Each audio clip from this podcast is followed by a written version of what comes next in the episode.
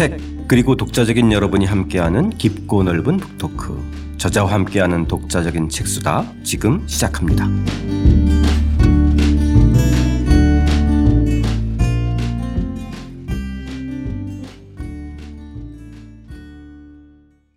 저자와 함께하는 독자적인 책수다 박종길 선생님과 함께하는 고려세의 재발견 3부죠. 다양한 사상과 문화, 다원 사회를 이루다 오늘은 그 첫 번째 시간입니다. 고려판 사회통합정책 본관제에 대해서 이야기 나눠보겠습니다. 저는 책 만든 사람 김학원입니다. 안녕하세요. 포근이 형 박태근입니다. 예, 저자 박종기입니다. 예. 자, 저희들이 오늘 다룬 게 본관제인데 어, 포근이 형은 어떻게 돼요? 이 본관이? 저요? 네네. 저는 함양박 씨입니다. 함양박 씨 선생님께서는 저는 밀양박입니다. 아, 미량. 저는 경주 김 씨인데 사실 이 본관과 성을 함께 부르는 게 저희 세대까지는 그래도 이제 어른들이 물어보면 그죠? 어, 성 씨가 뭐냐 물어보면 아, 저 경주김 씨입니다. 이렇게 대답하도록 이제 훈련을 교육을 받았는데 요즘 세대들은 거의 본관에 대해서 잘 모르는 사람도 있을 것 같아요. 본관을 학생들이 답변을 못하는 경우가 상당히 많습니다. 성, 성은 얘기하는데 본관을 저 본관의 또 의미가 무엇인지 잘 이해를 못합니다. 사실은요. 제 세대만 해도 본관까지는 알죠. 근데 네. 예를 들면 무슨 파 이런 거 잘 모르죠. 예, 예, 근데 대표님이나 선생님 세대 때는 뭐 파도 다 다 알죠. 않나요? 다 알죠. 예, 예, 예. 그래서 저는 어렸을 때 그게 좀 궁금했어요. 파가.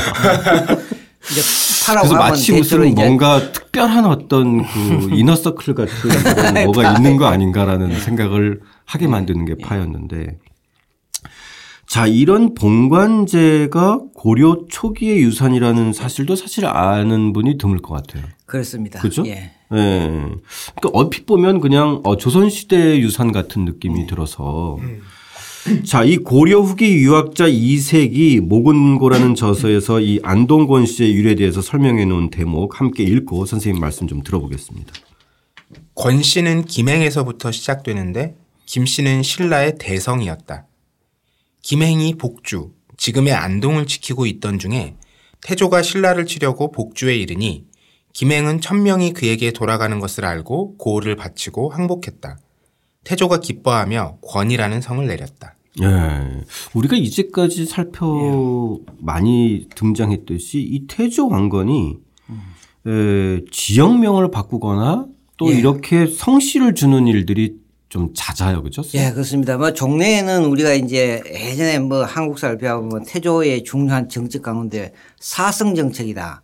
사랑은 내릴 사자고 성씨를 내렸다. 뭐 이런 정도로 가만 어, 지나쳤어요. 네네네. 근데 아, 이제 사성 정책이다. 예, 사성 정책이다. 네, 네. 이게 뭔가 사실은 이제 이 근래에 들어와서 이제 최근에 뭐한한 2, 30년 전부터 학자들이 예, 추구해 들어간 거예요. 아, 이래 예. 보니까 이게 단순히 성씨만 내리는 것이 아니라 금방 얘기했다시피 이제 성씨와 본관을 내리는 음. 상당히 이제 깊은 뜻이 있는 정책이라는 걸 이제 알게 되었죠. 네, 이 고려사의 이 기록도 사실 고창정투가 배경이 됐네요. 예, 그렇죠. 930년에 있는 의범 후삼국 통합전쟁에서는 큰 하나 분기점이 되는 네네. 결과적으로 이 전투에서 태조 왕건이 견훤을 물리침으로써 중부 지역, 어, 겨- 경상북도 북부 지역 어, 예한 30여 개 군연이 전부 다 이제 태조에게 기순하게 되는 이제 대단히 이제 중요한 전투죠. 그렇기 때문에 이제 이제 이 세 사람에게 안동에 이제 주- 중요한 권씨, 김씨, 장씨, 성씨가 내려지는 거죠. 네, 여기서 좀 흥미로운 것이 두 가지가 같이 진행되는 것 같은데 그러니까 복주였는데 예. 도- 그 지역을 안동으로 바꾸고 고치고 예. 성씨를 내리면서 네, 예. 안동 권 씨. 그 권 씨라고 한다. 그렇죠. 이게 참 독특한 예. 그 방식인 것 같아요. 예. 이런 방식은 뭐 이미 이제 초- 예, 초에 이제 주나라 때 중국의 주나라에서부터 이제 사실 시행된 제후들에게 땅을 주고 땅에 본관을 갖는 이제 애초에 이제 여기에서부터 수- 출발한 것이죠. 그러니까 우리나라- 이것도 예. 이제 복주였는데 네, 이제 안동- 안동으로 선생님. 지난번 말씀하셨듯이 예. 동쪽이 편안해졌다. 편안해졌다 이제 예. 승리를 통해서 예. 그렇게 해서 지역명을 바꾸고 김행에게 권씨를 줘서 시조가 되게 하는 거잖아요. 예, 그렇죠. 그죠? 예. 그 사례가 지난번에도 저희 발 그 말씀 선생님께서 하셨던 이천도 그런 사례인데 그죠? 그렇죠. 예, 예. 자, 이런 그 본관과 성이 저는 선생님 이것도 처음 좀 알았는데 사실 저도 이게 상식이 정말 부족한 사람이라는 게 아는 게 예. 대한민국 국민은 반드시 본관과 성을 갖게 되었다. 이 말도 저는 그 진, 진짜 이런가 이런 예, 생각이 예, 좀 예, 들었어요. 실제 법적으로 그렇게 돼 있습니다. 네, 그러니까 예, 한 명도 본관이 없는 성씨가 없다는 얘기네요. 그렇습니다. 네. 반드시 이렇게 지금 우리 가족 가족 관계부에도 보면요. 음. 네네. 이제 그 이제 가족 관계 이제 자기 자기를 중심으로 해서 부모하고 다 있지만 반드시 그 부모의 경우에는 본관을 적게 돼 있습니다. 아 예. 가족 관계부에도 그리고 이제 우리가 저 대한민국 국적을 만약에 이제 특히 기화를 했을 경우에 외국인이 예, 귀화했을 예, 때. 예. 그럴 경우에도 반드시 이거는 본관과 성씨를 갖습니다. 뭐 예를 들면 이제 가장 제가 흔히 잘 인용합니다만은 예전에 이제 LG 축구단에 네네. 이제 그저 소련에서 온 골키퍼가 있습니다. 아 러시아에서. 예, 예. 그 사리체프라고 제가 알고 있는데요. 아예 예. 어, 원체 이제 그분이 원체 골키퍼를 잘하기 때문에 그, 그 이후에는 이제 용병들은 골키퍼 수입을 국가에서 금지해 버렸습니다. 그럼 아. 국내에 이제 이 골키퍼 자원이 씨가 마르니까요. 아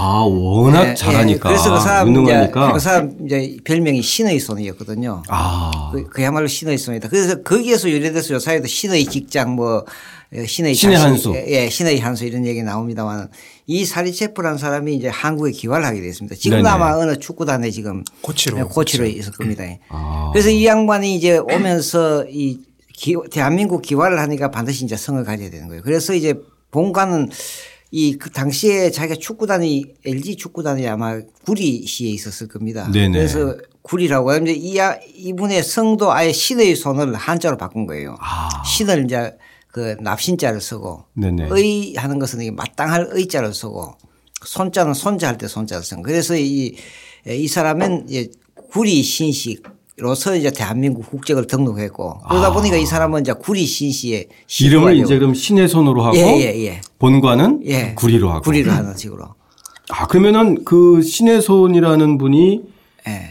구리 신 씨의 시조가, 시조가 되는 되는 거죠. 그 시조가 누구나 될 수 있는 거죠.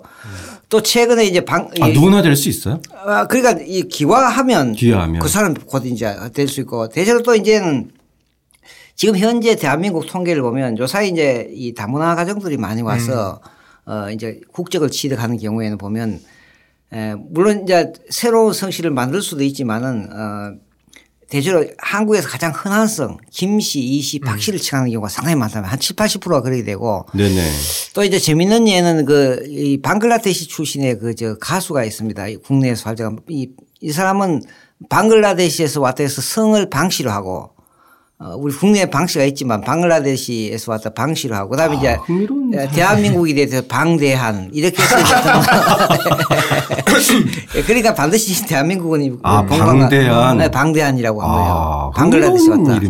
그러니까 그 방글라데시에서 와서 방이래 있으니까 아마 한자로 어떻게 쓴지 는 모르겠지만 어떻게 방시로 써. 그래서 이름을 방대한이라고 하는 네. 그럼. 본관 본관 본관이 아마 방시인데 그 본관은 뭔지는 제가 아, 모르겠습니다만. 그 자기가 사는 동네나 예, 예, 그렇게 붙일 수 있어요. 그렇게 해서 본관이 계속 느는군요. 네, 많이, 많이 그 납니다. 최근에 네네. 정부에서 15년 만에 성씨랑 본관 조사를 해서 네네. 며칠 전에 발표를 했어요. 아 그래요?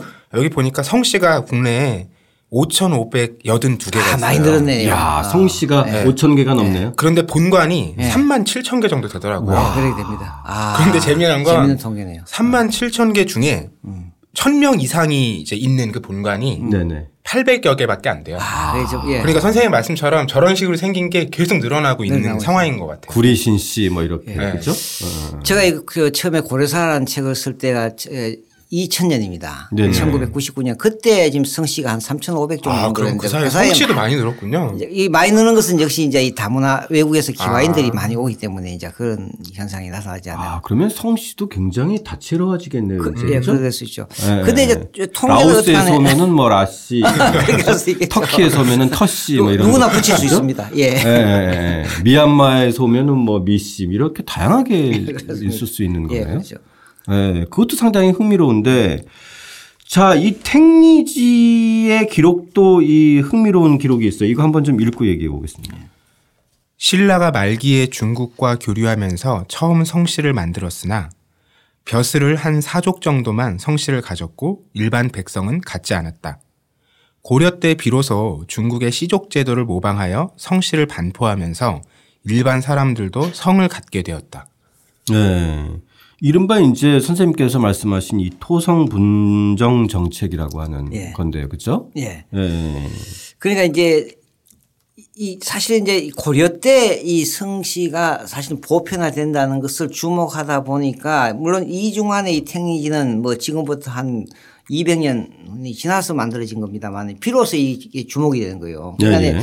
대체로 이제 오늘날 이 성씨는 음 신라가 중국과 교류하면서 이제 왕족들이나 그 지배 엘리트 일부가 성을 사용했다. 아까 번에 이색도 얘기했습니다만 이 권행이라는 사람은 본래는 신라의 어떤 어, 이 대족 출신으로서 김씨라는 성을 갖고 있었죠. 그죠? 네네. 이런 경우는 거의 드문 경우고 그러니까 대체로 이제 고려 이전에 어떤 통일신라나 있는 이쪽에 있는 지배 엘리트들 왕족들만 성을 가졌다. 음. 이제 고려 때 와서 비로소 이제 이것이 보편화되기 시작한다 이렇게 네. 볼수 있는 거죠. 네, 그러니까 바로 특수한 그런 귀족층들에게만 있던 예. 것이 그렇죠. 이제 조금 더 이렇게 그 지방의 지방 세력으로, 중심 세력들로 좀 확장되는 확- 확장돼. 간다 이렇게 볼수 있죠. 위성식에서 봐서는 성이 없다라는 것 자체가 그런 생활 자체를 생- 상상을 잘 못하겠어요. 그렇죠, 그렇죠. 네. 어. 그러니까 그 이전에는 사실상 귀족 외에는 음. 성과 이름 이렇게 분리된 게 아니었나 그렇죠. 봐요. 그 역시 이제 이거는 음, 중국의 영향. 아, 이제 이제 비로소 통일신라 이후에 본격적으로 이 당나라로부터 어떤 중국의 어떤 어, 고급 문화가 들어오면서부터 어, 이걸 의식하기 시작했고 이제 이것이 역시 이제 고려가 천하를 통일하고 나서 태조 왕건이 이제 중국에서 당나라에 사는 방식으로 성과 본관을 주는 이러한 제도가 보편화된 것이다. 이제 이렇게 말씀드릴 수 있겠죠. 네네네. 그러니까 이제 그 군현제도의 정비와 그리고 그 군현제도가 정비가 되면서 그 군현의 어떤 주체 세력들, 중심 세력들을 연결시키는 게 아마 이, 이 선생님께서 얘기하는 본관제와 군현제의 어떤 연관성을 좀 말씀해 주셨는데 그것의 구체적인 좀 사례가 그 이 우리가 알고 있는 경주에서 좀 그 사례를 찾아볼 수 예, 예, 있다고 그렇습니다. 했는데 이- 이건 좀 선생님 좀 설명 좀 예, 해주셨으면 예, 좋겠어요. 예를 들면 이제 오늘날 경주는 계림이라고 알려져 있고 경순왕이 이제 935년에 고려에 기- 기순하면서부터 태조 왕건이 이 지역을 경주라는 이름을 바꿔주는 거죠. 그러니까 이제 우리가 신라 시대나 통일 시대의 수도는 경주가 아니라 계림이었던 거잖아요. 그렇죠. 네? 계림이죠. 사실 예. 정확히 예, 얘기하면 정- 그렇죠. 계림이죠. 그리고 아마도 이제 육부를 또 고쳤다고 기록이 돼 있거든요. 네네네. 성문서에 보면 이 육부를 고치면서 소위 이제 신라 육부라는 것이 이제 신라가 최초 사로국으로 출발할 때 그 육촌 있지 않습니까? 그죠? 그 육촌의 촌장들이죠. 네. 이게 이제 신라의 어떤 지배 시족이죠. 이 세력들을 아마 이건 어, 적어도 신라가 아, 고려에 기순을 했기 때문에 이 경주에 있던 에, 육촌의 후예들을 이제 육부로 바꾸고 여기에다가 이제 어, 각각 성씨, 배씨, 채씨, 설씨, 손씨, 정씨, 이씨, 소위 이제 이렇게 성씨를 부여하게 되죠. 네, 네. 물론 이제 그 위에 왕족 출신이었던 음, 박씨, 석씨, 김씨를 청강성 하늘에서 내려준 성이다 하고 이제 이렇게 성씨를 바꾸는 이런, 것이 이제 가장 전형적으로 음, 태조 왕건이 전국의 군nhân 명칭을 개정하고 어, 토성을 분정했다는. 그 사실은 이제 그동안에 우리가 이 군nhân 제도를 얘기하면 고려는 성종 2년에 12목의 지방관을 파견하면서부터 성종 군nhân 제도가 시행됐다. 그러면 981년이거든 성종 2년은요. 네. 아유 9년 제도가 너무 늦었다. 그런데 기록에 보면 태조가 9년 명칭을 개정했다는 것이 940년에 있는 것이죠. 그럼 이 9년 명칭의 개정이 뭐냐? 이렇게 해서 사실은 이제 연구가 올라와서 음 이미 고려 9년 제도는 고려 태조도부터 시행됐고 이 9년 제도가 하면서 이 9년 명칭을 대거 바꾸는 것은 역시 본관을 부여하기 위해서는 어 어떤 새로운 어떤 9년의 전국 9년에 대한 명칭 개편이 필요하다. 네. 이렇게 보니 바로 이제 금방 얘기했던 경주가 가장 가장 전형적인. 태조 입장에서는 정말 경사스러운 어, 정말 경사. 고려의 경사스러운. 그죠? 이런 싸우지도 않고 그렇죠. 가장 정통적인 신라를 통째로 얻었으니 이 이상의 경사로운 일이 어디 있겠어요. 그러니까 참 이 지역을 참 경사스러운 곳이다. 이렇게 해서 명칭을 내렸으니까 이건 성- 사실상 보면 이제 고려의 맥락에서 이름을 진 건데. 그렇죠. 신라 입장에서 봤을 때는 그- 정몽주 같은 사람이 있었으면 예, 사실 치욕의 이름이잖아요. 아, 그렇죠. 그러니까 예, 그 경순왕이 기부에 반대했던 마이태자 같은 사람은 반대하고 금- 금강산을 들어가지 않습니까? 그렇죠. 비운의 장면인 어, 그- 거잖아요. 그건 정말 예. 고려에 항복했으니까. 예, 그러니까 경주 이름 자체는 그분들 자체는 상당히 치욕스러운 이름이라고 볼수 그렇죠, 있겠죠. 그렇죠. 그러니까 우리가 이제 역사를 배우게 되면 좀 더 우리의 상상력이 넓어질 수 있고 어찌 보면 또 뭐 지식이 조금 는다는 것보다는 이 우리가 역사적인 상상력이 상당히 넓어져. 그 우리 네. 경주하면 이거 뭐 지금 현재 관광지 에, 신라 왕조의 수도 이런 개념이지만 이 경주라는 글자 자체는 상당히 이제 에, 신라를 정말 이 사랑했던 사람들에게는 상당히 치욕스 아, 그렇죠. 그런 이름이 될 그런. 이름이. 이런 이름이 전국적으로 다 만들 안동도 아까 조금 전에 얘기했고 네네네. 울산이라고 하는 어, 울주라는 것도 이 고려를 울창하게 한다. 그래서 사실은 어, 울산에 있는 이 호적이 고려에 기부하니까 이거 울자를 쓰거든요. 아. 네. 이런 식으로 아까 이천도 마찬가지고. 그렇죠. 그러니까 예. 강을 건너는데 예, 아주 도움을 줬다. 음. 도움을 줬다.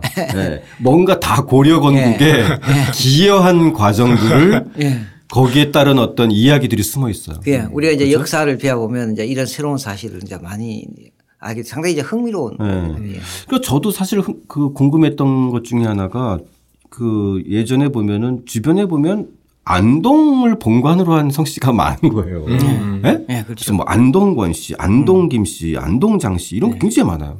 그래서 아 도대체 안동이 왜 그렇게 중요했지 생각을 하다 보면 사람들이 아 안동은 사대부의 근간이고 뭐 어, 정신문화의 선비- 고향이다. 선비들이 많고 예, 예, 그렇기 예. 때문에 예. 이런 어떤 조선 선비와 사대부들이 음. 그 지방에 내려간 그 사대부들이 선비들이 음. 안동으로 많이 몰렸다. 뭐 이런 말씀을 하시는 분이 있었는데 음.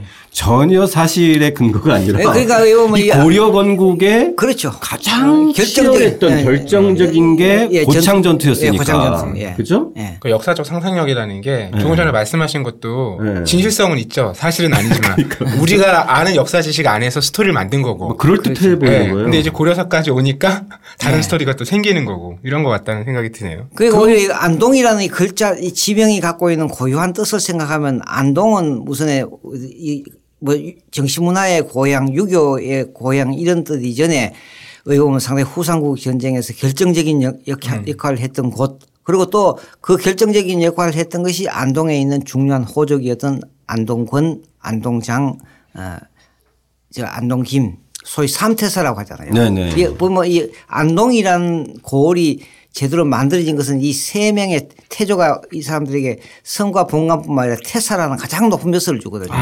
그 지금도 이제 안동에는 삼태사 아, 그 묘가 있거든요. 예. 어, 그러니까 이제 그것이 오히려 이제 안동의 어떤 상징이 돼야 되는데 이게 또 이제 사실 우리가 조선 시대를 중시하고 또 조선 시대가 어, 오늘날 우리하고 가깝다 보니까 이제 사실은 예, 좀 다른 의미로서 이제 시- 서해지는 것이죠. 그러니까 선생님께서 지금 얘기한 그 3개 중심 성 외에 이제 강씨, 조씨, 고씨, 이씨도 예, 그렇죠. 어, 전부 다 개, 안동을 예, 안동이 본관이요.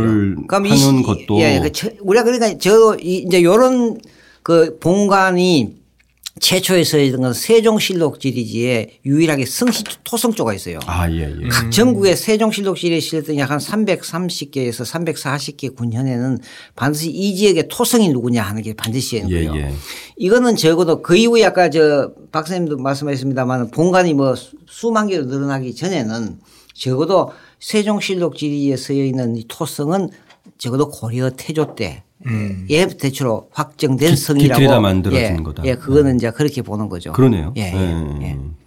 그래서 사실 그렇게 많이 만들어지게 된 것도 이 고창 전투가 그렇게 중시 예. 주- 중요했으니까 격전지고 예. 그 상당히 많은 사람들이 참여했기 때문에 예. 그죠? 그 세력들을 그 지역의 주체 세력들로 다양하게 예, 예, 예. 내려야 하는 어떤 역사적 배경이 있기 때문에 그렇죠. 많아진 예. 거잖아요. 그렇죠? 그리고 그 영향력이 되게 중요했던 거고. 그러니까 좀 요사이 이제 사드 문제 때문에 상당히 이제 전국적으로 관심지대게 된이 성주라는 것은 사실은 그렇게 많이 주목을 받지 못했거든요. 뭐 참외 생산지나 뭐 수박 생산 유명하지만 성주금 참여 참여잖아요. 예. 근데 여기도 제가 얘기했지만 은 이 성주를 본관으로 하는 성씨가 여섯 개, 이 20만, 20만 하더라도 여섯 개 본관을 갖고 있거든요. 20만 여섯 개. 예, 예, 여섯 개죠. 뭐 벽, 예, 벽진 25태에서 이 책에 나왔습니다. 근데 역시 왜 그러냐면 이 성주가 사실 이제 낙동강 변에 있으면서 이것이 역시 또 이제 이쪽 지역에 이 여기 보면 이총원이라는 호적이 있어요. 네네네. 이 이총원이라는 호적이 결정적으로 태조에게 기부함으로써 이 경북 에서 이 경남 지역으로 들어가는 중요한 조충지에 있는 이 지역이 사실은 음, 태조 왕건에게 힘을 실어준 거죠. 그러니까 당시에는 경산부라 해서 지금 서울 경자에다가 매산자 아. 경산부라 해서 대단히 중요한 네. 어, 안동만큼 중요. 안동은 대도호부지만은 네네. 그, 그렇지 않고 이 경상도 지역에서는 저 경주는 저 남쪽에 있기 때문에 저 앞쪽에서 보면 경산부와 안동이 당시에는 가장 큰 음, 지역이었죠. 그 당시에는 성주가 굉장히 어, 그렇죠. 어, 그러니까. 같은 이 시지만은 본관이 여섯 개가 집중되어 있는 거죠. 예, 예, 예. 이렇게 보면 역시 이 오늘날 세종실록지에 쓰이는 이 토성이라고 하는 것이 이제 그 지역의 중요한 에, 성관. 그러니까 아마 평균 따지면 그러니까 뭐 성주 사람들이 네. 화낼만도 하네요. 아, 예. 그런 식의 중요한 지바, 지역에서 지역에 중요한 지역인데 중앙에서 아무런 설명과 논의도 없이 그냥 일방적으로 결정했으니 당연히 전 국민이 일어날 수밖에 없는 역사적 배경이 또 있네요. 예, 그러니까 이제 음. 성주는 그 이후에 근대 이후에 이제 기- 경부 철도가 이제 그쪽을 벗어나서 가버리니까 아, 예, 상당히 이제 조금 이제 교통에서 교통의 요지에서 벗어나면서부터 음. 상대적으로 조금 이제 또 군세가 약화되어 있습니다만은 음. 적어도 이 후삼국 전쟁기에는 성주도 상당히 중요한 음. 그런 지역이라고 볼 수 있죠. 왕건의 통치책이 참 효율적이에요. 아, 그러니까 네, 예. 되게 아니, 흥미로운 성하고 본관 뭐 주는데 돈이 드는 것도 아니고 이게 그- 그렇죠. 한 지역에 여러 개를 중복해서 줄 수도 있고. 그렇죠. 중국에 네. 죠 예. 근데 이제 그것이 단순히 어떤 성씨를 내리는 것만이 아니라 아닙니다. 예. 그런 어떤 그 각 지역의 그런 그 중심 세력들을 새로운 것으로 정비하는 어떤 그렇죠. 과정에서 그러니까 야 이제 이 지역의 시조는 너다. 네. 여기서부터 아. 역사 시작이다. 아, 역사 시작이다. 네, 그러니까 이제 이- 그그 시작을 알리는 도시 이름도 예, 정해지고. 정해지고. 그러니까 역시 그 성씨를 당시에는 성씨를 가졌다는 건 상당히 어떤 어, 특권 계층이 된다. 아, 아, 아. 그러니까 우리가 이제 이 백성이라고 하는 것이 오늘날 일반 백성 피플이라는 뜻을 갖습니다만 네네네. 고려에서는 백성이라고 하는 것은 중앙정부로부터 성씨를 받았다는 뜻이에요. 음. 아, 아. 그 성씨를 받았다는 것은 적어도 특공계급 그렇죠. 그 지역에 어. 어떤 지배력을 지배권을 태- 태조 왕건이 에, 부여한 것이에요. 예, 예. 그러니까 태- 태조 왕건은 후삼국을 통합하는 과정에서 협조했던 세력들에게 그 지역의 지배권을 주, 주는 어, 그런 어떤 지배권을 주는 대신에 어, 그 지역을 안정화시켜 갖고 거기에서 나오는 어떤 조세나 이것을 중앙정부에 바치게 하는 일종의 어떤 어, 권리와 의무를 주는 그런 점에서 이 성씨를 준다는 것은 단순히 성씨를 주는 것이 아니라 그 지역에 대한 어떤 자치권을 주는 대신에 또한 중앙정부에 협조해야 된다는 네. 이런 어떤 상당히 어떤 정치적인 경제적인 에, 의미를 다 포함하고 있습니다. 그러네요. 예, 예. 그러니까 고려 왕조의 중앙과 지방과의 관계와 운영 방식의 하나의 중요한 매개고리일 수 있다는 네. 그렇죠. 거네. 그렇죠? 어, 그러니까 단순히 성실을 준 것은 아니다. 예, 그런 면에서 큰 의미가 있습니다. 그래서 이제 이게 조금 더 하면 이걸 이제 제가 이제 봉관제라는 음, 걸로 틀로 이제 개념을 뭐 저뿐만 아니고 이제 많은 학자들이 그렇게 봅니다만 이 봉관제다. 이렇게 성씨와 봉관을 부여해서 그, 그 지역에 대한 지배권을 인정하고 또 그, 그래서 그 지역을 안정화시키면서 거기에서 나오는 조세와 어떤 여기에 곡물의 수입을 중앙정부에 바치게 하는 이런 권리와 의무를 부여함으로써 고려 사회의 어떤 지방사회를 안정화시키는 네네. 이런 점에서 이제 이 봉관제라고 할 수 있고 이거는 바로 고려판 어떤 사회 통합, 네네. 지역 통합 이라는 큰 의미로 우리가 해석할 수 있다. 그러네요. 예, 예, 예. 중앙과 지역의 예, 효율적 운영 방식의 그렇죠. 하나의 표현이었다라는 그렇죠. 거네요. 그렇죠? 예, 예. 제도적인. 예. 자, 이런 그 봉관 제도가 이 이제 958년 광종 9년에 과거제를 시행하면서 좀 더 확장되는 어떤 그 또 이 그 계기를 마련하네요. 그렇죠. 그렇죠? 어. 예. 이, 이 과거제와 봉관 제도의 연관성도 대단히 흥미로운 그렇죠. 우리가 지난 시간에는 네. 이 과거 제도란 것이 하- 당시 어떤 정치 문화를 완전히 바뀌어버렸다. 네네네. 아, 그러니까 이제 이 정치적인 경제적인 힘, 에, 무력적인 힘을 가진 사람이 고려의 엘리트가 될 수 있었다. 지배 엘리트가. 그러나 이제는 이 과거 제도가 시행되면서부터 정말 진정한 어떤 인품과 실력을 가진 사람이 지배 엘리트가 될 수 있으면서 고려의 정치 질서를 바꿨고. 또 이 과거제 시행이 고려 교육제도에 엄청난 영향을 미쳤다 이런 얘기를 했지 않습니까? 네네 맞습니다. 그 사실은 이제 과거제 시행이 또 다른 의미는 이제 고려인들이 마치 대한민국 국민들라면 성과 본관을 갖듯이 과거 시험에 응시하려면 반드시 자기 조상을 적어내야 됩니다.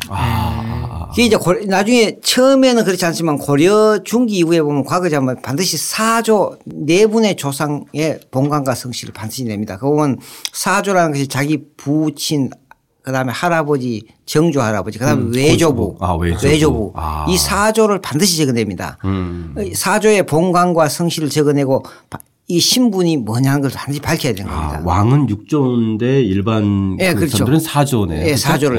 예.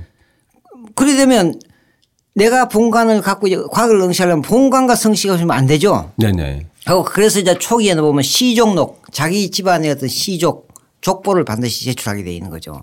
이러다 보니까 이제는 과거를 응시하려면 불가피하게 성과 본관을 가질 수밖에 없었고 또이 과거가 점차 보편화되기 시작하면서부터 이제 웬만한 사람은 양인 가족이 과거에 응시하는 사람들은 성과 본관을 갖게 됐다. 네, 그래서 대체로 이 성씨와 본관은 어, 이 10세기 후반 11세기가 되면 거의 보편화된다. 그래서 역시 12세기 정도 고려 왕조가 건국되고 나서 한 200년이 훨씬 지나고 나면요. 네네. 거의 이제 성씨와 본관을 갖게 되는 아, 이런 경우로 확산된다고 볼 수 있겠죠.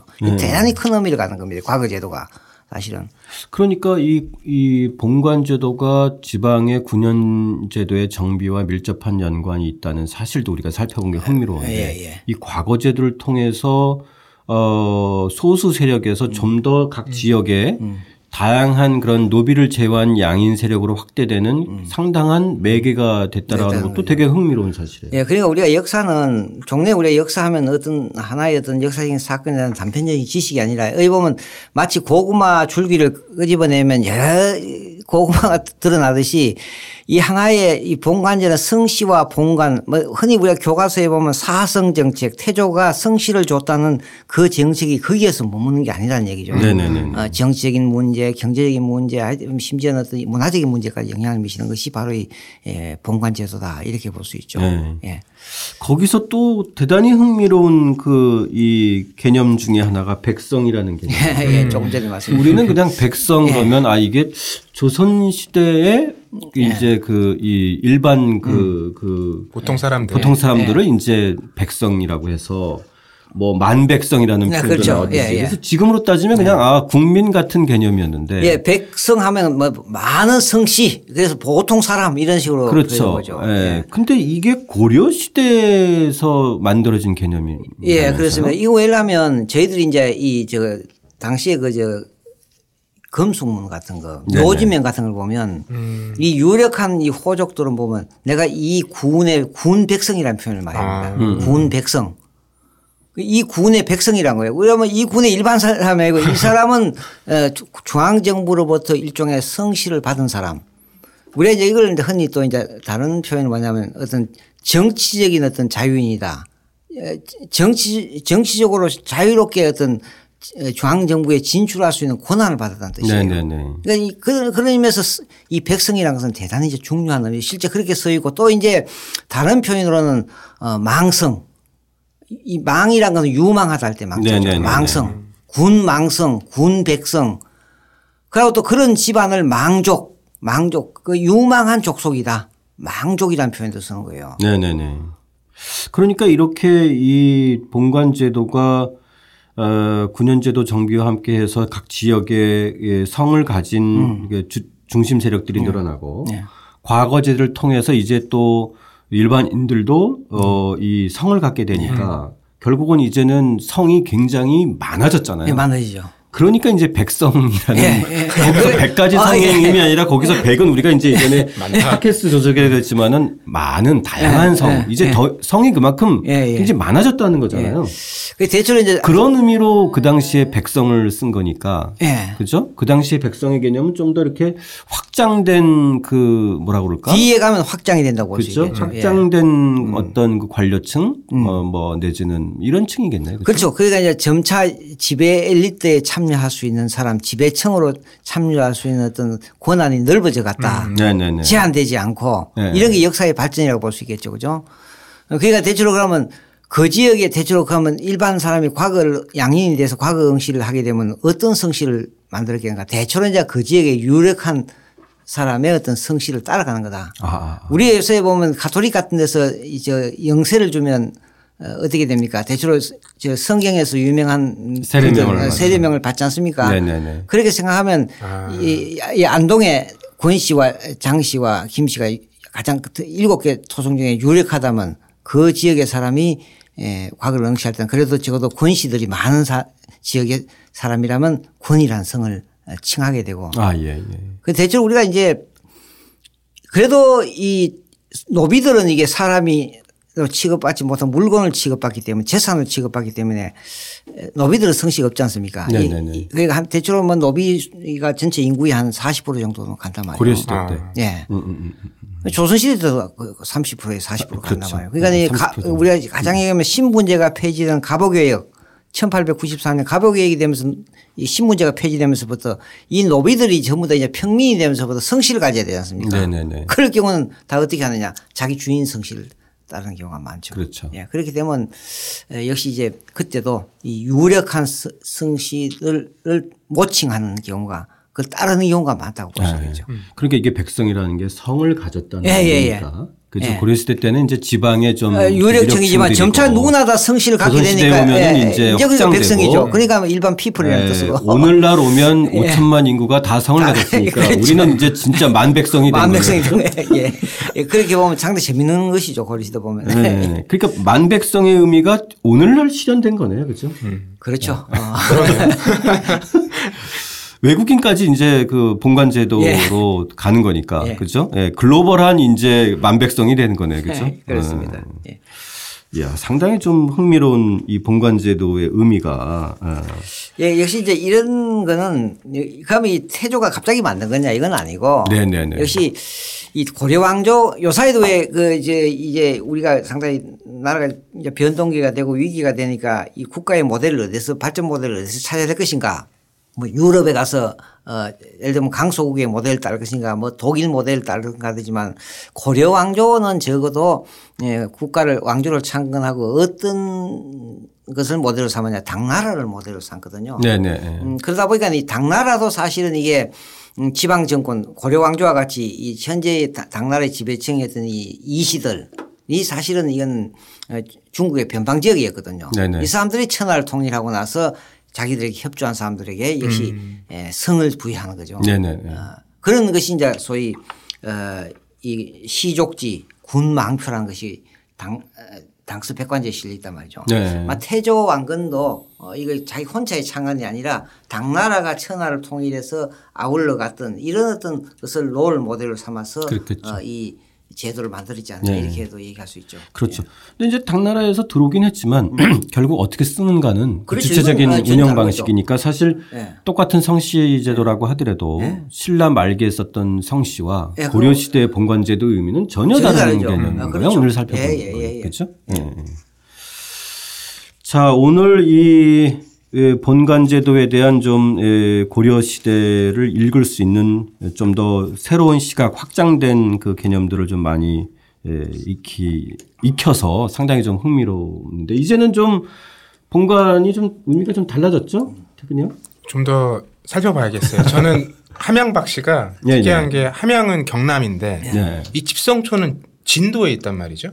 아, 그런 걸 듣기만 했지 뭐 찾아볼 생각을 못 했는데 예, 예. 한번 연원을 예, 찾아봐야겠습니다. 네. 예. 그것도 좀 흥미로운 또그 그렇죠. 역사 공부예요. 이제, 이 고려 때는 그래도 대체로 본관이 제가 밀양이면 네. 밀양이 확실한 음. 본거지예요. 그러나 이제 시대가 바뀌고 전쟁도 일어나고 여러 음. 가지 시대가 인구가 증가하다 보니까 이게 다른 지역으로 이주를 하게 되죠. 네, 네.